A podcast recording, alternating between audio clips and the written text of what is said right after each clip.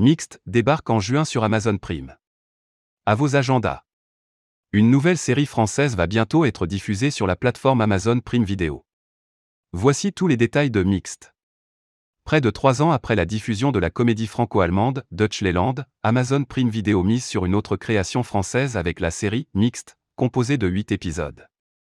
Dès le 14 juin prochain en France et partout dans le monde, les téléspectateurs pourront découvrir l'histoire et la vie d'élèves intégrés au sein du lycée Voltaire en septembre 1963, devenu pour la première fois mixte avec l'arrivée de 11 filles dans l'établissement scolaire. Initialement baptisée Voltaire, mixte, la série a été imaginée et créée par Marie Roussin à qui l'on doit Les bracelets rouges. Les épisodes ont été réalisés par Alexandre Castagnetti et Édouard Salier. Mixte et son casting.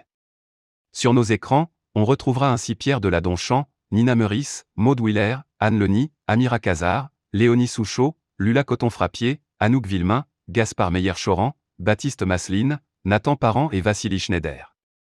En septembre 1963, le lycée Voltaire devient mixte et accueille des filles pour la première fois de son histoire, c'est le début d'une nouvelle ère.